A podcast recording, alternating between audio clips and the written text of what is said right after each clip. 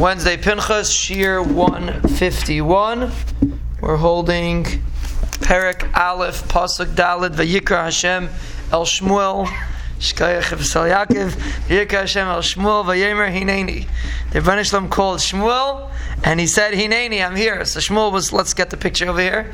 Shmuel was sleeping and lying in in the Heichal Hashem, and the Shalom called out to Shmuel, and Shmuel said, Hineni.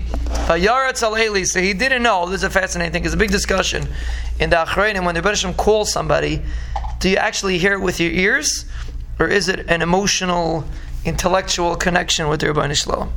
So let's look at the story. Some say that you, the Navi hears it with his ears and finished, like a regular person talking to you. The Shalom talks. And some say no, it's like an intellectual uh, experience of how a person connects with the Rebbeinu Shalom.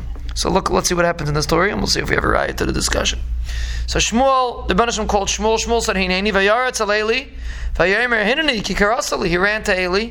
He said, "You called me." Vayamer loy karasi. I didn't call you. Shuv shchav vayelech vayishkav. He said, "Go back to sleep," and he went back and he went to sleep.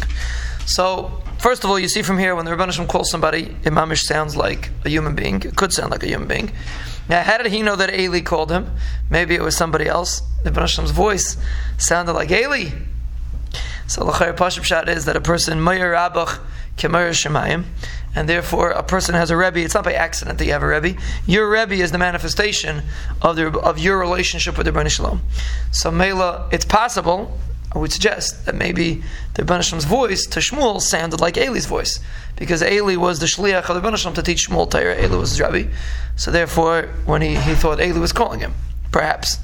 But upon him, you see another interesting thing that you can make a mistake. That means if if the if the Rebbeinu calling somebody is some intellectual experience, then there's no makom for Shmuel to think that it was Eli. It's obviously a spiritual voice from Shemayim.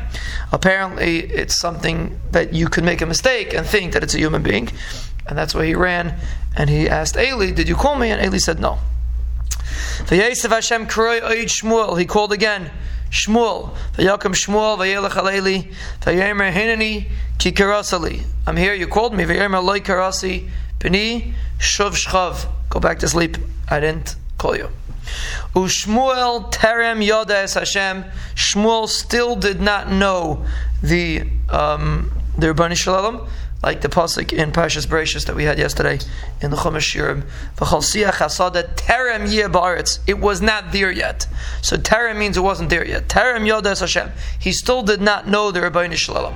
The terem yigole loved Dvar Hashem, and the Rebbeinu Shalom didn't reveal it to him Dvar Hashem either. First of all, he didn't have grace uh, Yoda Hashem. He didn't have a strong connection with the Rebbeinu Shalom, and secondly, he did not. He never had Dvar Hashem uh, revealed to him at all. So Mele he made the mistake to think that it was Eli calling him, and that's why he kept running to Eli.